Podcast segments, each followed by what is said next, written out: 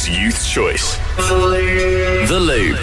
Britain's Anthony Joshua insists he's still at the top of boxing as he chases a third heavyweight world title. He takes on former UFC champion Francis Ngannou in Saudi Arabia in March, looking to make it four consecutive wins. It's almost two and a half years since he lost his belts to Alexander Usyk in the first of their bouts, but he believes he still has a major role in the division.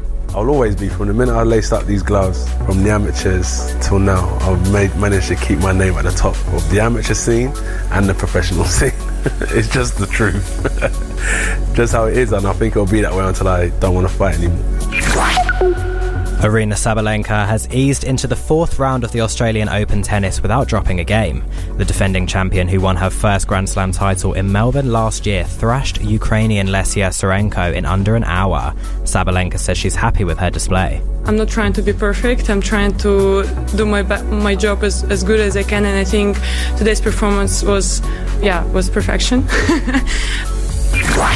And finally, Chelsea women's manager Emma Hayes believes the Football Association have made a smart move in tying down Sarina Wiegman to a new contract. The Dutch coach's deal now runs through to the 2027 World Cup.